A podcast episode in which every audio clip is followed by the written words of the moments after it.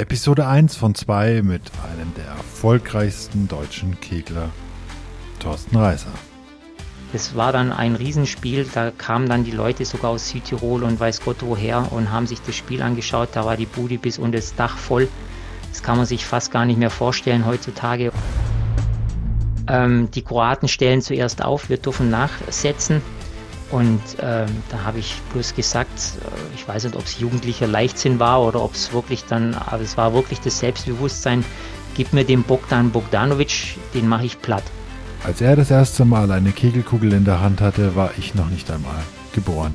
Thorsten Reißer kegelt seit Jahrzehnten und hat die meiste Zeit davon in der Bundesliga gespielt. Er war, wenn man Weltrangliste und äh, die Schnittliste der ersten Bundesliga hernimmt, auch längere Zeit der erfolgreichste deutsche Kegler.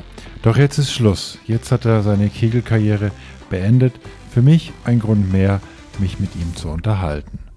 Wir haben das lange Gespräch in zwei Episoden aufgeteilt, damit auch wirklich alles Platz findet. Jetzt in der ersten Episode verrät Thorsten, warum in Ravensburg so hohe Ergebnisse möglich waren und er erzählt uns vom letzten Weltmeistertitel einer deutschen Männermannschaft im Erwachsenenbereich. Ich wünsche euch viel Spaß beim Podcast mit Thorsten Reis. Neuner in Serie. Der erste Kegel-Podcast mit Sebastian Ruska. Hallo Thorsten, schön, dass du heute Gast im Podcast bist. Gerne bin ich der Einladung gefolgt, macht Spaß. Du bist äh, ja eigentlich die Person, die äh, seit äh, Jahren im äh, Kegelsport, im Spitzensport zu Hause ist.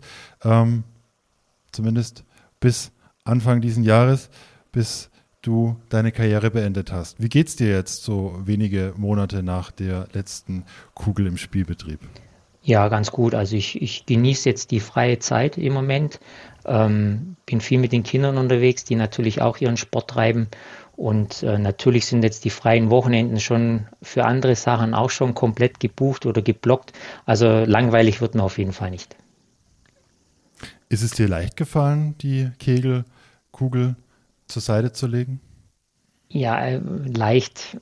Es war ein schleichender Prozess. Also ähm, ähm es hat sich schon, ich habe so, ja, so einen kleinen Plan im Prinzip immer schon gehabt und ähm, ich bin immer sukzessive immer weiter runtergefahren von, von den äh, Maßnahmen oder auch von den Vereinen und ähm, das hat man gesehen. Ich bin von Zerbst nach äh, Staffelstein und von Staffelstein dann nach ähm, nach Friedrichshafen zurück, um immer weiter runterzufahren und nicht gleich von, von 100 auf 0 zu fahren, sondern in ein tiefes Loch zu fallen, sondern das war im Prinzip so eine, eine, ja, eine Planung von mir, ähm, die dann jetzt im letzten Winter äh, dann Konturen angenommen hat, weil ich mich dann auch immer wieder verletzt habe und mir der Aufwand dann ähm, für, für alles dann im Prinzip zu hoch war und das familiäre Umfeld dann ähm, ja schon viel einstecken musste die letzten Jahre und Jahrzehnte. Und jetzt bin ich einfach mal der Meinung, jetzt bin ich mal daran, auch mal wieder was zurückzubezahlen. Und jetzt sind meine Familie und meine Kinder im Vordergrund die haben lange zurückstecken müssen, jetzt muss ich das oder will ich das auch umdrehen. Tatsächlich sehr lange musste die Familie zumindest äh, dich als äh, ja, Spitzenkegler akzeptieren und sicherlich hat sie dich auch äh, intensiv unterstützt. Ähm, 1986, äh, so hast du es in deinem Steckbrief stehen, äh, hast du das erste Mal für einen Verein gespielt. Also ähm, sehr, sehr lange Zeit. Du hast viele Veränderungen mitgemacht oder musstest sie zwangsläufig mitmachen in deiner Kegellaufbahn. Darüber wollen wir heute sprechen. Ich denke, ähm, ja, schon allein Rekordnationalspieler mit 90 Einsätzen, ähm, Mitglied der Hall of Fame und eine beachtliche Medaillensammlung auf Weltmeisterschaften und äh, internationalen wie nationalen Clubwettbewerben. Bevor wir jetzt aber deine Karriere in zwei Episoden von, äh, ja, von hinten nach vorne aufrollen, von der ersten Kugel bis zur letzten sprechen. Ähm, Gibt es eine kleine Schnellfragerunde? Das mache ich mit jedem aktiven, mit jeder aktiven Spielerin. Und ich bitte dich einfach um schnelle Antwort, um kurze Antworten. Ähm, wir gehen danach nochmal auf ein, zwei Punkte ein, aber ähm, jetzt erstmal schnell und kurz Antworten bitten. Hast du einen Spitznamen? In der Nationalmannschaft haben mich die Damen teilweise Torti genannt. Aber ansonsten nicht. Wie ist deine Bestleistung? 704. Hast du eine inoffizielle Bestleistung? Nein. Deine beste Einzelbahn, die du gespielt hast auf 30 203. Deine Lieblingsbahn? Mag mich jetzt vielleicht immer jemand belächeln, aber das war noch die alten Bahnen in Staffelstein. Hast du eine Bahn, die du gar nicht gemocht hast? Mm, würde ich jetzt so nicht ähm, ausdrücken, sondern ich denke mal, das sind immer Herausforderungen, wenn man mal auf schlechteren Bahnen spielt oder die einem nicht zu liegen. Das soll einem ja eigentlich nach vorne bringen. Also so eine Abneigung habe ich nie gehabt, nein. Ist dir eine Bahn im Gedächtnis geblieben? Ja, es sind schöne alte Zeiten, muss ich mal sagen, auf Kunststoff noch, da, ja, wo ich groß geworden bin. Ähm, Sandhausen war es eine schöne Bahn oder jetzt auch für mich mit meiner Spieltechnik damals noch mit Staffelstein. Aber natürlich gehören da auch weltweit oder auch europaweit noch viele andere Anlagen dazu, die einem natürlich auch in Erinnerung bleiben. Aufgrund ihrer baulichen äh, Gegebenheiten wie Rijeka damals oder Olmütz oder solche Sachen, ja. Gibt es eine Mannschaft, gegen die du gerne gespielt hast, weil du mich mit ihr gut verstanden hast, weil es immer wieder Spaß gemacht hat, sich mit ihr zu messen? Da würde ich jetzt keine Mannschaft hervorheben. Ich denke, man ist immer auf Augenhöhe mit reingegangen. Also da würde ich jetzt niemanden hervor, hervorheben wollen. Was war die größte Niederlage deiner Karriere? Ja, da gibt es bestimmt mehrere, aber eine ist mir ähm, auf jeden Fall in Erinnerung geblieben. Das war mit Ravensburg, haben wir den Aufstieg im letzten Spiel damit verpasst. Wir haben im Heimspiel dann relativ überraschend zu Hause gegen Weiden ähm, mit 23 Kegel verloren und haben dann den Aufstieg in die erste Liga damals verpasst. Und zuletzt beschreibe dich auf der Bahn kurz selbst. Wie bist du da? Ruhig, fokussiert, ähm, Teamplayer. Okay. Dann gehen wir mal kurz ein paar Punkte durch. Also der Spitzname Torti. Ich weiß nicht, wie der Warum gekommen nur bei den Damen? ich habe keine Ahnung, wie das gekommen ist. Also das ähm, ja, zieht sich lang äh, in die Vergangenheit. Ich glaube, das hat die Dani Kicker oder irgendwie hat es da, glaube damals mit angefangen, als wir in den Junioren damals zusammengespielt haben, hat sich das mal eingebürgert. Aber nur im Damenbereich irgendwie habe ich das Gefühl gehabt. Oder ich habe es nie bei den Herren gehört, sondern immer nur bei den Damen. Also. Okay. Versprochen, wir bleiben heute bei Thorsten. Okay. Deine äh, Bestleistung. Äh, ich glaube, jeder, der in Deutschland mit Kegeln zu tun hat, der hat sie wahrgenommen, denn du warst der erste deutsche Spieler, der die Schallmauer von 700 durchbrochen hat. Wir kommen da nochmal später drauf. Aber nochmal kurz, wie war das emotional für dich? Hast du das in dem Moment auch realisiert? Ja, man, ist, man spielt natürlich im Tunnel. Also ich weiß noch, der Olli hat mich äh, betreut. Ich glaube, der hat die 120 Kugeln, ich glaube, kein einziges Wort sagen müssen. Also das war dann das ähm, Weltpokalfinale in Apatin.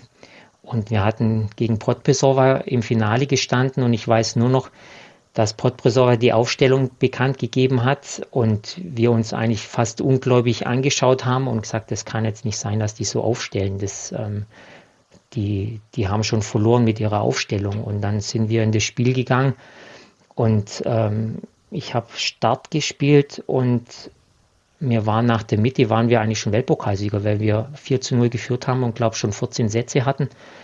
Und äh, dann war der Käse eigentlich schon gegessen. Also das ist noch in Erinnerung auf jeden Fall, ja. Okay. Wie gesagt, gehen wir da nochmal noch mal drauf ein. Ja, über deine Lieblingsbahn äh, müssen wir sprechen. Ich glaube, es ist sowas wie dein Wohnzimmer, Staffelstein. Ähm, warum ist diese Bahn bei dir so, ja, warum warst du dort so erfolgreich? Kann es eigentlich nicht genau beschreiben. Ich weiß nicht, ob es die, die eigen, die urgemütliche für mich oder die, die rustikale Einrichtung und alles war. Ich kann es einfach nicht sagen. Mir kam die Bahn sehr entgegen immer, egal in welchen Spiellagen, ähm, auch früher äh, mit Ravensburg gegen Staffelstein oder auch mit Zerbst gegen Staffelstein oder auch jetzt dann, als ich in Staffelstein als Heimspieler dort war. Ähm, es hat eigentlich immer von den Ergebnissen her ganz gut gepasst und habe mich da eigentlich relativ äh, wohlgefühlt auf der Bahn selber. Ähm, vielleicht ist auch deswegen, weil viele damit nicht klar kamen auf der Bahn und, und ich für mich vielleicht selber den Ansporn dann hatte, ähm, eigentlich das Gegenteil zu beweisen. Und da gab es dann doch immer sehr interessante und hochklassige Matches, auch gegen Frankie Hübner, der leider schon verstorben ist, ähm, auf der Anlage. Und ähm, da hat man sich doch sehr wohl gefühlt dann da, ja. Okay. Und deine größte Niederlage, du hast da, ja, eigentlich möchte man meinen, bei deiner, deiner Karriere, deiner, äh, deiner Laufbahn, ein vergleichsweise kleines Spiel, würde ich mal sagen, rausgesucht, beziehungsweise eins, das jetzt nichts international, äh, nichts Champions League oder ähnliches äh, ist. Warum dieses Spiel? Ich glaube, das ist deswegen so lang oder hängt bei mir im Kopf, weil ich dort noch sehr jung war und äh, am Anfang der Karriere eigentlich stand, auch mit Ravensburg. Für Ravensburg wäre das natürlich zu diesem Jahr ein riesen, ein riesen gewesen, im, Im Rückblick muss man auch natürlich sagen, dass uns der, das eine Jahr zusätzlich in der zweiten Liga ähm, sehr gut getan hat und wir deswegen dann auch in der ersten Liga relativ schnell Fuß fassen konnten, was Weiden dann nicht so gut gelungen ist. Ähm, bitter war es, ja, wir, wir haben, es war immer ein Spiel auf Augenhöhe und ähm, ja, wir hatten dann ein, zwei Spieler, die dann nicht ganz an ihre Leistungsstärke äh, hingekommen sind. Und wenn man dann als, als Start oder als Mittel, Mittelpaarspieler dann hinten dann äh, steht und sieht, wie die Fälle davon fließen langsam, dann ähm, ja, bleibt es dann doch hängen. Und das war dann so, ähm, auch in der Mannschaft dann danach äh, ist man dann zusammengesessen, hat sich dann eingeschworen, dann packen wir es nächstes Jahr und das ist dann im Gedächtnis hängen geblieben. Dann starten wir mal rein in deine Karriere. Ich habe es schon gesagt, 1986 ähm, bist du quasi das erste Mal zu einem Verein gegangen. Wie ging dir das Kegeln bei dir los? Ich bin zum Kegeln gekommen durch äh, meine Cousine damals, die schon gekegelt hat, äh, zwei, drei Jahre davor mir, die dann auch schon ähm, Erfolge auf Landesebene gehabt hat und auch schon auf deutschen Meisterschaften gespielt hat. Ähm, da bin ich dann einfach mal mit reingerutscht ins Training und bin dann hängen geblieben. Ich hatte dann relativ äh, gute Trainer, die dann schon sehr intensiv mit einem gearbeitet haben und ich durfte also auch während dem Training sehr selten auch bloß eine Kugel am Anfang in die Hand nehmen. Also ich, ich durfte immer nur den Anlauf äh, üben und habe dann auch zu Hause mit, einer, mit einem Seil geübt und mit, ähm, mit Bierdeckelchen, die man dann als, als Hütchen dann im Prinzip aufgestellt hat und solche Sachen. Und ähm, ja, ich bin eigentlich erst mit zehn ohne Vorkenntnisse ins Kegeln reingerutscht über die Cousine und so hat es dann alles angefangen. Das ist gerade schon gesagt. Das Jugendtraining für dich damals war ein bisschen ja, unkonventionell, beziehungsweise so, wie man es heute vermutlich nicht nochmal machen würde. Ähm, würdest du aber sagen, dass das so äh, ja, die Basis für deine doch erfolgreiche Karriere war? Ja, ich denke schon, das waren zumindest mal die Grundlagen auf jeden Fall. Also ich denke mal, ähm, der Jugend heutzutage kann man das im Prinzip äh, gar nicht mehr so, so sagen. Ich, ich trainiere erst mal ein halbes Jahr fast nur Anlauf und darf am Schluss vielleicht noch fünf bis zehn Kugeln machen. Ähm, das ist heutzutage unmöglich, äh, weil die ja doch gleich an das Produkt wollen und an, an den Sport selber ran. Aber ich denke mal, geschadet hat es mir auf jeden Fall nicht. Du hast es gesagt, ein halbes Jahr oder sehr lange nur Anlauf gelernt. Ähm, und jeder, der dich schon mal Kegeln gesehen hat, ähm, ich verteidige die, die Aussage, aber fragt sich, wie kriegt er die Kugel da überhaupt vor? Äh, wer hat dir denn den Anlauf so beigebracht? Ich denke mal, der, der Wechsel oder die, die, die Technik, wo ich mir dann angeeignet habe, äh, ist in, im Übergang von der U14 auf die U18 gekommen. Also in der, in der B-Jugend selber und in der U14 heutzutage ähm, da hatte ich das noch gar nicht so hinter dem Rücken. Also das habe ich mir extra dann noch ähm, bestätigen lassen von den Älteren, die dann auf der Bahn dann da noch waren und mich eigentlich schon seit klein auf kennen und mit denen ich immer noch Kontakt habe, auch im privaten Bereich. Und ähm, die sagen, das kam dann alles erst mit der großen Kugel, weil ich war dann noch wahrscheinlich relativ klein und ähm, habe dann Probleme gehabt mit der großen Kugel und musste diese dann irgendwie hinter dem Rücken dann im Prinzip tragen, damit sie mir nicht aus der Hand fällt. Und ich denke, deswegen habe ich mir die, Essen, äh, die Technik dann ähm, so angeeignet und ja, das Problem ist nicht die Technik, äh, sagt eigentlich auch jeder Trainer, äh, man muss seine Technik nur beherrschen und dann ist die Technik eigentlich auch egal. Aber war das dann für dich äh, schwieriger, da Korrekturen oder irgendwas vorzunehmen? Ähm, auch mit, mit anderen Trainern, die dich jetzt, äh, sage ich mal, mal nur kurz sehen durften oder mussten? Ja, also es, mussten klingt jetzt blöd. ich kann noch das äh, Beispiel, äh, meine erste Begegnung mit Walter Popp, dem damaligen Junioren-Nationaltrainer, das war zwei, nein, 1996 in München auf den deutschen Juniorenmeisterschaften. Der hat mich schon ähm, gescoutet, sage ich jetzt mal auf Neudeutsch, und kam dann nach dem Spiel zu mir her und hat dann gesagt, also so wird es nichts. Also hat mir dann Auftrag gegeben und Aufgaben und hat gesagt, er lädt mich dann trotzdem ein zum Lehrgang und hat dann, dann gesehen beim nächsten Lehrgang, dass ich doch an mir arbeite. Und ja, so ging das dann langsam seinen Lauf. Nach deiner ersten Station, ähm, welcher Verein war das? Das war der VfB Friedrichshafen. Ging es dann für dich nochmal kurz äh, zum, zum einem anderen Verein, den KSC Hattenburg? Hattenburg, genau. Das war aufgrund Hattenburg. dessen, wir hatten keine U18 mehr und der Trainer hat mich dann gefragt, ob ich noch ein Jahr kommen will oder ein paar Jahre und dann ging es eigentlich steil bergauf ab dem Zeitpunkt. Du sagst es steil bergauf mit dem Wechsel 95, 1995 nach Ravensburg. Ähm, ja, warst du irgendwie so drin in der zumindest deutschen Spitze und bist dann auch relativ schnell ähm, zur Nationalmannschaft gekommen. Als du nach Ravensburg gekommen bist, ähm, wie bist du da angekommen? Bist du da selbstbewusst hin oder warst du da eher so ein bisschen zurückhaltender und naja, mal gucken? Äh, ja, ich, ich, ich, schau mal, wo mein Platz ist. Ja, genau. Also ich schau mal, wo mein Platz ist. Also vorgesehen war es eigentlich so, dass ich eigentlich nur als Ergänzungsspieler nach Ravensburg komme und eigentlich in der zweiten Mannschaft, die haben damals in der Verbandsliga, also in der höchsten Liga in Württemberg gespielt und sollte mich äh, da im Prinzip ähm, entwickeln. Und dann kam aber in der Vorbereitung zu der ne, Zweitbundesliga-Saison, die dann angestanden ist, zu Vorbereitungsspielen in Blankstadt zum Beispiel und so. Und da durfte ich dann schon mitspielen und habe da dann eigentlich auch immer schon sehr gute Ergebnisse gespielt und war eigentlich von den Ergebnissen eigentlich auch immer besser wie, wie Platzziffer 5 und 6 in der damaligen Bundesligamannschaft in Ravensburg. Und dann haben sie den, den Schritt gewagt mit mir und äh, sind mit mir dann auch in die Bundesliga-Saison gestartet, in die Zweitligasaison. Klar, dass man auf das Niveau als 18-Jähriger nicht ewig halten kann, ist klar. Irgendwann kam der Fall, der kam dann relativ ähm, tief und schnell. Ich denke mal nach, nach der Hälfte der Saison und dann habe ich die restliche Saison dann in der zweiten Mannschaft äh, fertig gespielt, konnte mich dann da wieder aufbauen und das Jahr darauf war ich dann äh, wieder Stammspieler in der Bundesligamannschaft. Ravensburg war damals, ich würde jetzt mal sagen, eine der besten, wenn nicht sogar die beste Bahn in Deutschland. Wie war das, so eine Heimbahn zu haben?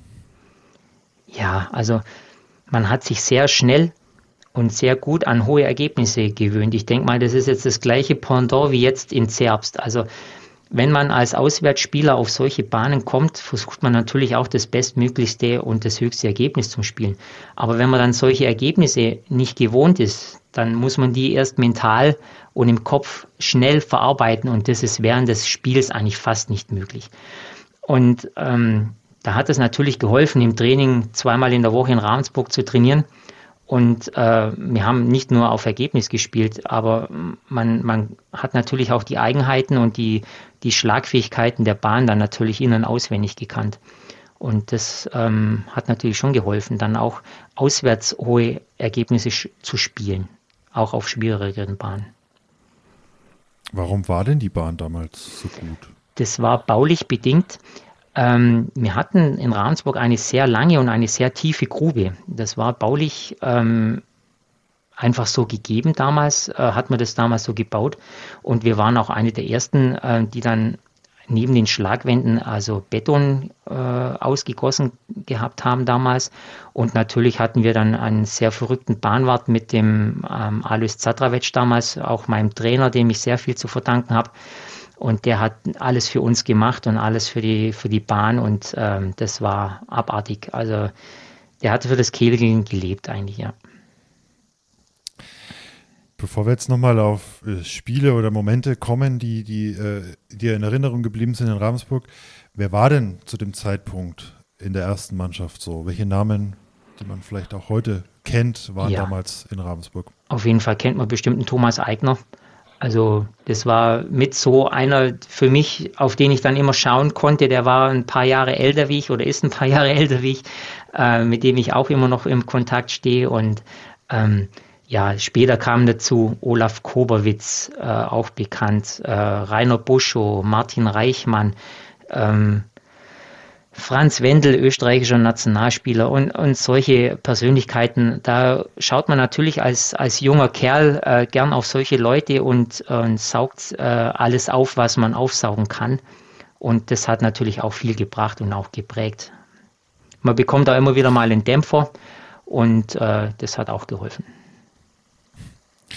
Was, äh, wenn du jetzt an die Zeit in Ravensburg denkst und auch schon jetzt nicht nur zum Start deiner Zeit dort, was für ja, Momente, für Spiele sind denn in Erinnerung geblieben, ähm, gerade bei hohen Ergebnissen?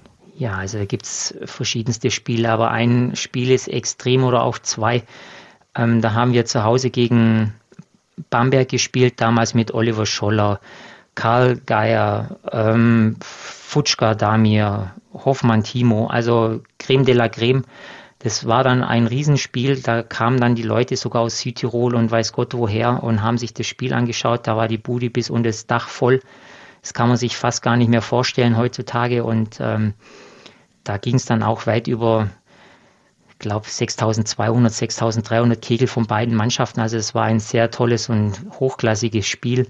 Oder dann ist mir in Erinnerung geblieben ein Spiel gegen Staffelstein, wo ähm, einer der Püttlik ähm, dann mit 600 angefangen hat auf, auf 100 Kegel jede Bahn, also 301 und 302. Das waren damals riesige Zahlen und ähm, auf dünne Kegel natürlich noch. Und ähm, ja, das sind dann so, so er Erlebnisse, die, die vergisst man auch nicht mehr so schnell oder gar nicht mehr. Interessant, dass du deine äh, ja, 1122 nicht erwähnt hast ähm, sein ja damals Bundesliga-Heimrekord. Ähm, wie, wie, hast du daran noch Erinnerungen, wie das damals äh, war? Na, wenn ich ehrlich bin, nicht. Ich ähm, ich habe äh, mehrmals über die 1100 gespielt, auch auswärts.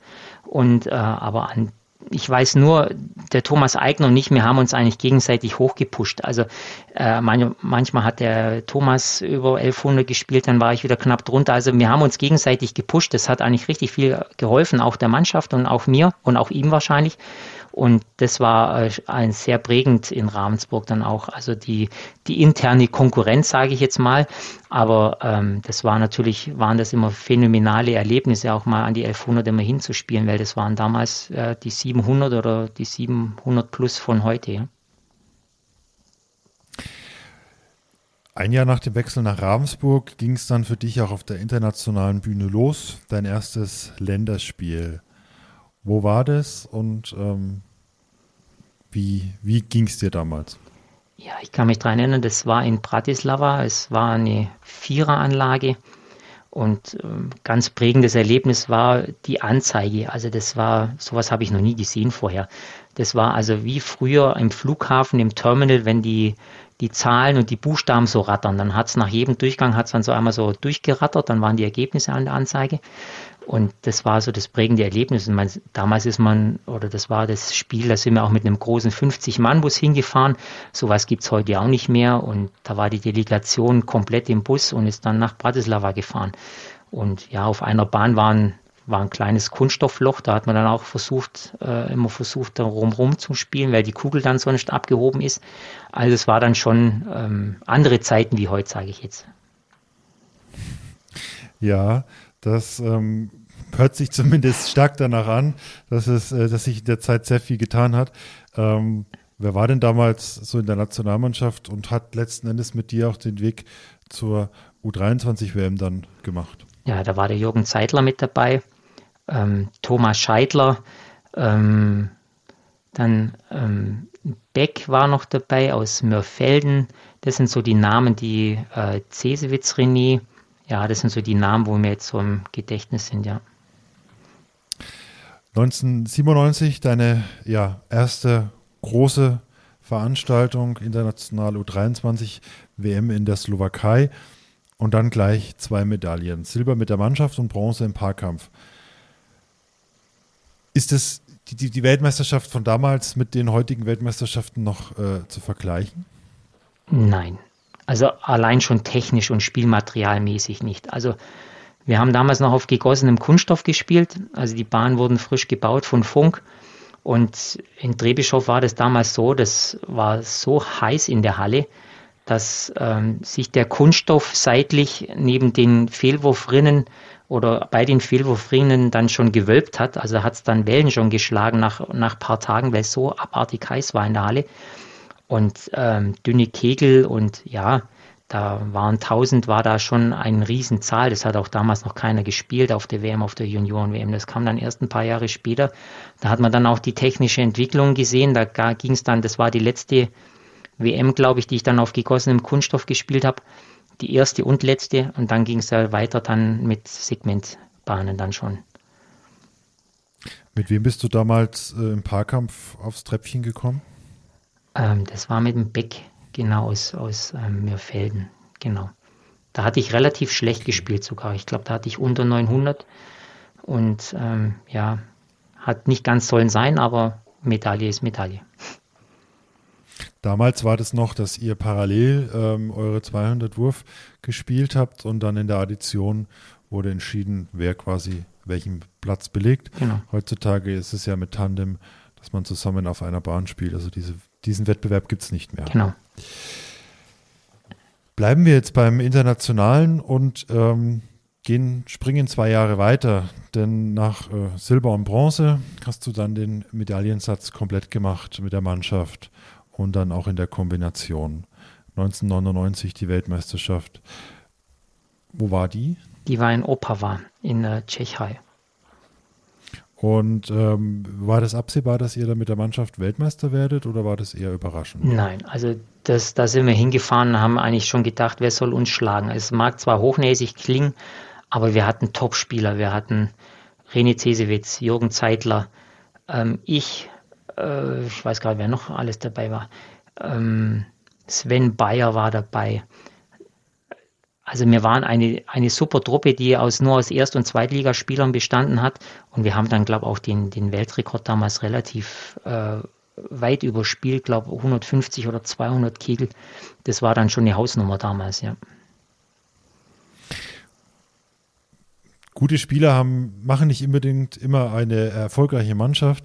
Äh, ich nehme mal an, dass da auch äh, der Nationaltrainer eine Rolle äh, gespielt hat, um einfach ja das auch auf die Bahnen, dass ihr das auf die Bahnen bringt. Wer war denn damals euer Trainer? Also in Opava war dann das schon das erste Jahr vom ähm, Günter Doleschl. Der hatte, meine erste WM hatte ich noch mit dem Walter Popp.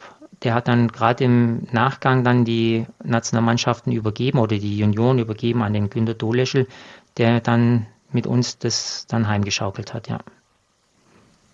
Günter Duleschel, der dann später auch ähm, lange Cheftrainer war.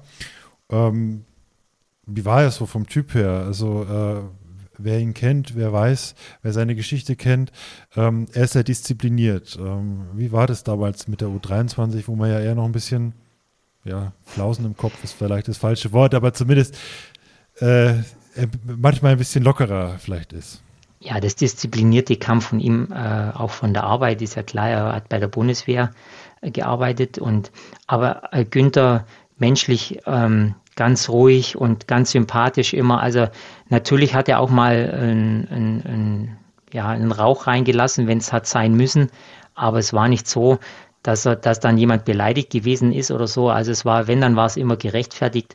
Und ähm, ich habe eigentlich nur gute Erinnerungen, auch privat äh, mit, äh, mit Günther. Wenn man Probleme gehabt hat, dann konnte man zu ihm jederzeit hingehen, konnte mit ihm sprechen. Also das war absolut kein Thema. Und ja, er hat äh, auch die Wege geebnet für mich und für andere Spieler auch. Und ähm, habe ihm auch sehr viel zu verdanken. Ihr lauft ja oder seid sehr lange auch parallel gelaufen, euch immer wieder auch äh, als Spieler und Trainer getroffen. Er war dann auch in Zerbst äh, mit dabei. Bevor du aber jetzt dann quasi nach Zerbst gegangen bist, ähm, hast du noch ein paar Jahre in Ravensburg gespielt und mit der Qualifikation 2003 für das internationale Geschäft auch national oder mit dem Club ähm, erste Erfolge gefeiert. Ähm, starke Truppe, starke Bahn, eine Heimbahn trotz der guten Ergebnisse. War denn der deutsche Meistertitel mal für euch ein Thema oder ein Ziel?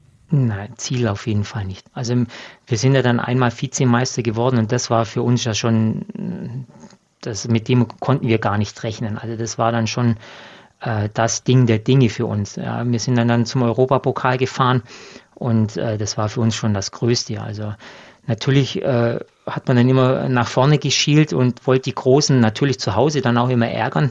Und es war dann Eppelheim oder Bamberg, ja, Mürfelden, die Mannschaften, die hat man dann versucht daheim niederzuringen. Und ja, manchmal hat es geklappt, manchmal nicht, aber in der einen Saison, wo wir dann natürlich Zweite geworden sind, ähm, das war für uns das Größte, vor allem für so einen, sage ich mal, so einen kleinen Verein wie Ravensburg.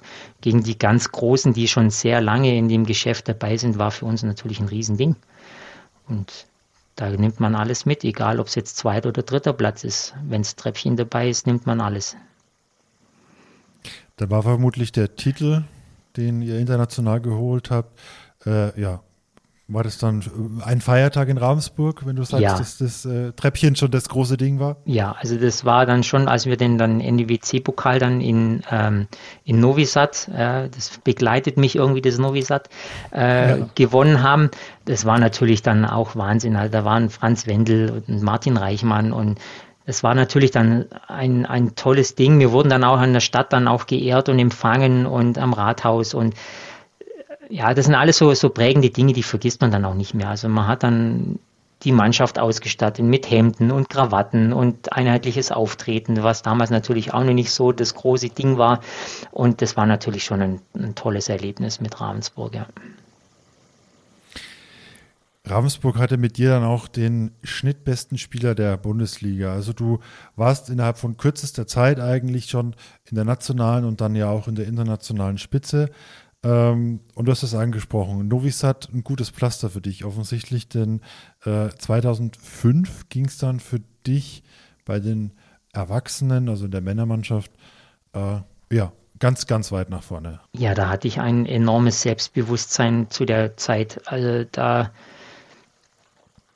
hätte man mir jeden Gegner vor die Nase stellen können. Also ich, ich kann mich noch an einen Satz erinnern äh, bei, der, bei dieser WM, wo ich dann äh, bloß zum Günter Doleschel in der Mannschaftsbesprechung gesagt habe, äh, wir haben gewusst, wir spielen äh, gegen Kroatien und es gab damals bei der ersten Mannschafts-WM keine verdeckten Aufstellungen. Also wir wussten, ähm, die Kroaten stellen zuerst auf, wir dürfen nachsetzen.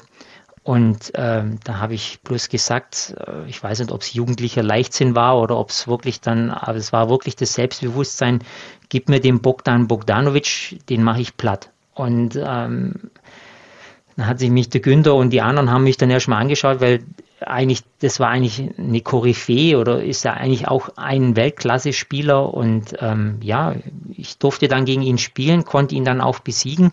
Das war dann so der erste Step Richtung äh, WM-Titel.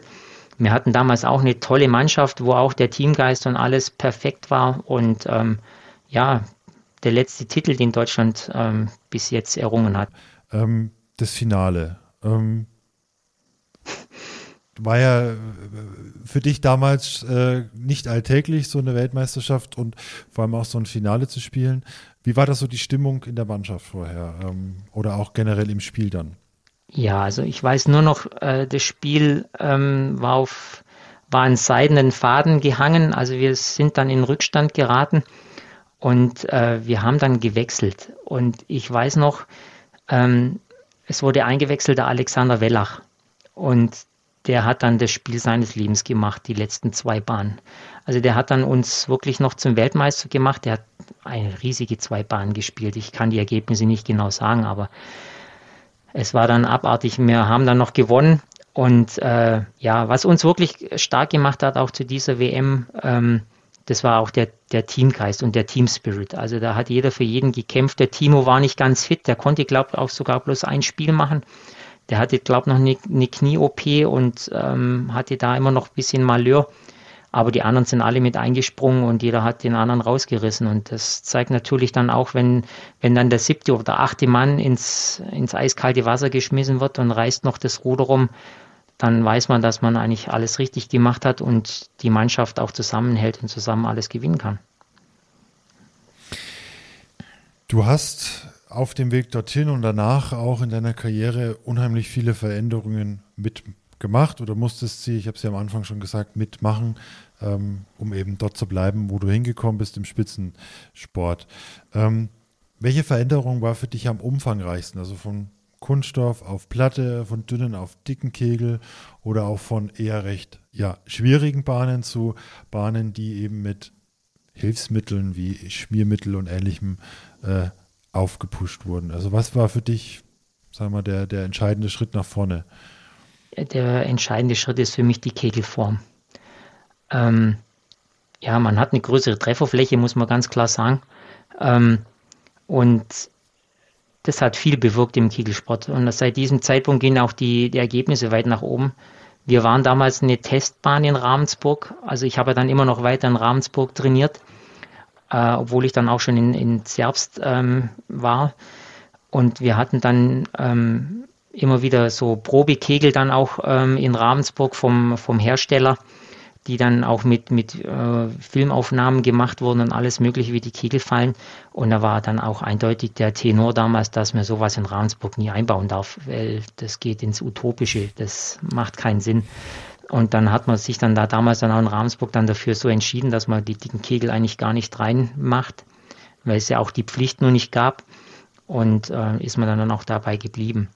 Natürlich entwickelt sich nicht nur das, das ähm, technische Material, sondern auch die Spieler entwickeln sich weiter. Also man kann jetzt auch das Spiel von früher, das technische, saubere Spiel mit relativ langsamen Kugeln, kann man mit heute nicht mehr vergleichen. Also ähm, wenn man dann die Spielertypen von heute anschaut, ähm, das ist ja, da kann ich noch viel Spinat essen, da wird nichts passieren bei mir. Also äh, es ist nicht negativ gemeint, um Gottes Willen, es entwickelt sich alles weiter.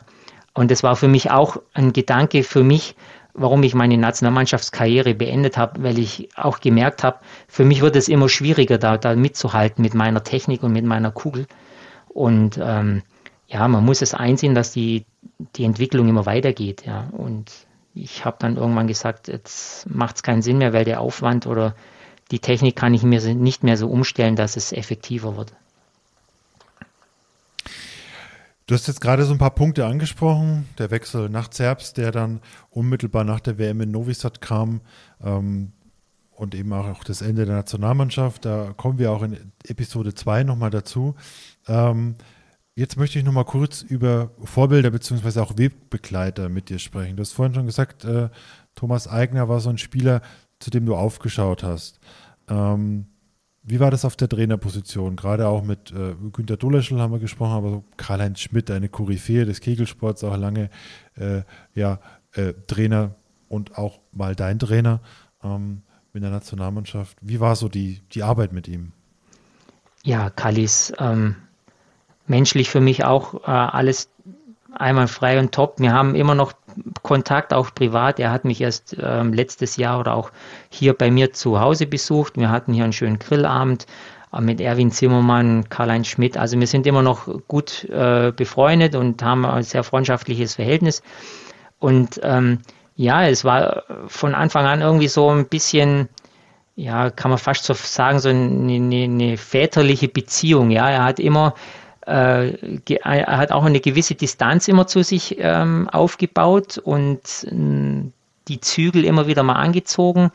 Aber ähm, auch ich war eh für jede ähm, Hilfe, die mir gegeben wurde, egal von welchem Trainer, war ich immer dankbar und habe eigentlich auch alles aufgesaugt, weil ähm, man kann von jedem lernen. Man muss nur das Richtige raussaugen für sich und aufnehmen für sich und dann das Beste daraus machen.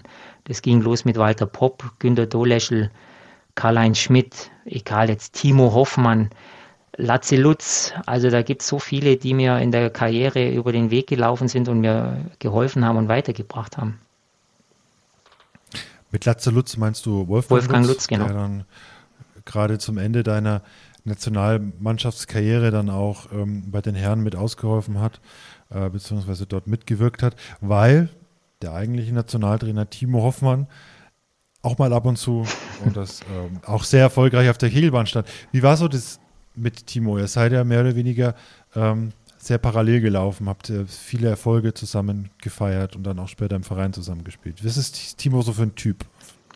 Ja, sehr zielorientiert. Also ähm, er, er hat seinen Plan und den versucht er umzusetzen. Also ähm, sehr zielstrebig. Also es gibt kein anderes Wort. Also und er tut alles dafür. Also auch für sich. Also ich ziehe immer noch den Hut, äh, was er alles ähm, macht und investiert fürs Kegeln und für sich selber. Ähm, gibt sicherlich keinen zweiten, der sich so viel fürs Kegeln engagiert und auch für sich selber dann noch so viel Zeit freischaufelt, um selber noch persönlich erfolgreich zu sein. Wie war das so mit ihm als Nationaltrainer und dann aber doch als Nationalmannschaftskollege? War das nicht so ein bisschen, also das gibt es auch nur im Kegeln, also es gibt, denke ich, nicht, nicht viele Sportarten, wo sowas möglich oder machbar ist. Ja, also er, er wurde ja immer unterstützt. Also ähm, es ist nicht so, dass Timo dann bloß hingestanden ist und hat gesagt, so machen wir das, sondern es gab ja dann einen Wolfgang Lutz oder auch einen, einen Martin Herold oder einen Olli Scholler, wo dann auch noch teilweise mitgeholfen hat oder so. Also das war nie das Thema. Also man hat gewusst, wie die, ich sage jetzt Hierarchieebenen sind bei uns in der Mannschaft. Das muss oder hat jeder auch akzeptiert. Teilweise musste man es auch akzeptieren, ist ja kein Thema. Aber es, es hat alles einwandfrei immer funktioniert. Also es gab nie jemand, also ich zumindest nicht, der das nicht akzeptiert hat. Weil man, man, man schaut ja auch nach oben. Der Timo hatte auch die Erfahrung, er ist ja schon, boah, wie lange jetzt? 25, 30 Jahre wenn es jetzt dann hinkommt bald, also im, im internationalen Geschäft dabei. Also äh, auf so, so, mit so jemand muss man ja froh sein, wenn man so jemanden hat, der dann die Zügel in die Hand nimmt, beziehungsweise auch die Richtung mal vorgibt. Und man muss sich immer auch lassen, er hat auch keine Scheu, ähm, Veränderungen äh, vorzunehmen und dafür dann auch gerade zu stehen. Also das hat auch nicht jeder, wo dann sagt, okay, ähm, er sagt, er, ich mache es jetzt so und dann war die Entscheidung falsch und macht dann den Rückzieher. Ich war es nicht. Also wenn er was gemacht hat, dann hat er es durchgezogen. Das weibliche Pendant zu Timo ist Daniela Kicker, die auch als Spielerin sehr erfolgreich war, jetzt auch als Trainerin bei Victoria bzw. im Nationalkader ähm, tätig ist. Äh, was ist sie so für ein ja, Spielertyp so für eine Kollegin, Mannschaftskollegin gewesen für dich? Ja, sehr sympathisch. Also wir haben uns auf Anhieb verstanden. Wir sind 96 haben wir uns, glaube äh, persönlich das erste Mal kennengelernt. Ich habe sie ja auch schon davor gesehen. Ich habe dann die damaligen Europameisterschaften in Klagenfurt mal angeschaut. Mit meinem damaligen Trainer sind wir extra hingefahren und haben uns das angeschaut. Da habe ich sie damals schon gesehen und wir haben uns dann von Anhieb ähm, sehr gut verstanden und auch so auch miteinander gesprochen und alles Mögliche. Also da gibt es gar nichts. Also einfach eine Freundin kann man auch sagen. Also es, es ist nicht nur sportlich, sondern auch privat. Ich denke mal, da gäbe es nie Probleme. Wir haben uns immer gesehen und sind uns um den Hals gefallen und haben Hallo gesagt. Also sehr sympathisch und äh, ich bin froh, dass ich sie kenne und kennengelernt habe. Du hast viele Spieler und Spielerinnen kennengelernt, ähm, gerade auch auf internationaler Ebene. Du hast äh, Bogdanovic genannt. Ähm, du hast mit, dich mit zahlreichen Spielern messen dürfen. Wer ist dir, wenn du jetzt mal drei rausgreifen müsstest oder nur noch zwei, weil Bogdanovic ja offensichtlich äh, hängen geblieben ist, äh, welche zwei Spieler würdest du jetzt noch so zur internationalen Weltspitze zählen? Spieler, die für dich in eine Weltauswahl gehören? Auf jeden Fall Boris Benedikt. Also für mich, ich habe ihn jahrelang erlebt in Zerbst. Ähm, absolutes Vorbild in, im Kegelsport. Menschlich wie auch sportlich ähm, ein super Typ. Ähm, möchte ich nicht missen in meiner Karriere. Ja, und dann gibt es noch so viele Spieler. Also mir fallen auch ein Ivan Tschech oder ein Damir Futschka, mit denen ich ja alle in der Mannschaft spielen durfte. Das sind alle so Spieler, die bleiben einem im Gedächtnis, ja. Und äh, wenn ich sehe, dass jetzt ein Damir Futschka immer noch äh, auf der WM noch mit dabei ist und dann ist das für mich Wahnsinn, ja. Also die, die machen alles fürs Kegeln und ja, es ist, bleibt hängen. Und ich denke mal, solche Spieler, ob die jetzt dann in einer Weltauswahl mit dazugehört, wo macht man da einen Strich, wo, welche sind über dem Strich, welche unter dem Strich, das ist so schwierig, äh, das wird, wird nicht gehen, denke ich mal. Und deutsche Spieler? Wer war damals für dich der beste deutsche Spieler, wenn er nicht Thorsten Reiser heißt? Für mich prägend auch meine Erlebnisse, meine privaten Erlebnisse, ähm, war auf jeden Fall Freddy Zinger. Also ich durfte auch mit ihm schon auf dem Zimmer sein bei Lehrgängen und solchen Sachen oder auch bei Länderspielen. Ein absolutes Phänomen und ein Fitnessbolzen damals schon. Es war Wahnsinn. Also der hat uns Jungen noch was vorgemacht in, jede, in jeglicher Hinsicht. Sei es auf der Kegelbahn oder auch im überfachlichen Bereich. Da konnte ich mir viel ähm, abschauen und auch noch viel, viel, viel lernen vom Freddy Zinger. Und vermutlich, so wie du es erzählst, auch ziemlich viel Lachen und Spaß haben, oder? Ja, generell. Also ich hatte, ich habe nie bereut, irgendwie wohin zu fahren zu müssen. Für mich war das immer ein Dürfen und äh, man hat sehr viel erlebt. Also egal, wo man unterwegs war, ähm, es gibt immer seine Episoden, wo man dann drüber lacht im Nachgang. Nach der WM 2005 in Novi Sad, wiederhole es nochmal, Weltmeister damals geworden, ging es für dich eigentlich ja, erst richtig los. Du hast dich entschieden, nach Zerbst zu wechseln. Darüber und über deine Zeit in Staffelstein, ähm, Anekdoten von Dopingkontrollen und anderen Sachen sprechen wir in der zweiten Episode. Bis hierhin erstmal vielen Dank, Thorsten, und wir hören uns in der zweiten Episode. Gerne, bis dann. Ich hoffe, euch hat die erste Episode mit Thorsten gefallen. 37 Jahre Spitzenkegeln hinterlassen viel Gesprächsstoff. Das hat für mich einfach nicht in eine Episode gepasst.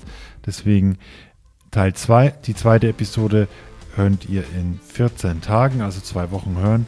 Das ist dann der 15. Juni, wieder ein Donnerstag. Dort erscheint dann Teil 2 des Gesprächs. Zwischenzeitlich wird es eine WM-Bilanz geben, also darauf könnt ihr euch auch freuen. Bis dahin lege ich euch noch die Social-Media-Profile ans Herz. Auf Facebook und Instagram werdet ihr zum einen über neue Episoden informiert und, das will ich jetzt umsetzen, immer öfters dürft ihr dort auch eure Meinung, eure ja, Ideen loswerden. Schaut also gerne rein, folgt Neuner in Serie, dem Kegel-Podcast auf Facebook und Instagram oder gerne auch bei YouTube und dann verpasst ihr nichts und dürft auch gerne interagieren und Teil einer schönen und hoffentlich großen Community werden. Also, in 14 Tagen geht es weiter mit Thorsten. Zwischendrin hören wir uns nochmal zur WM-Bilanz. Und bis dahin wünsche ich euch eine gute Zeit. Wir hören uns. Tschüss. Neuner in Serie.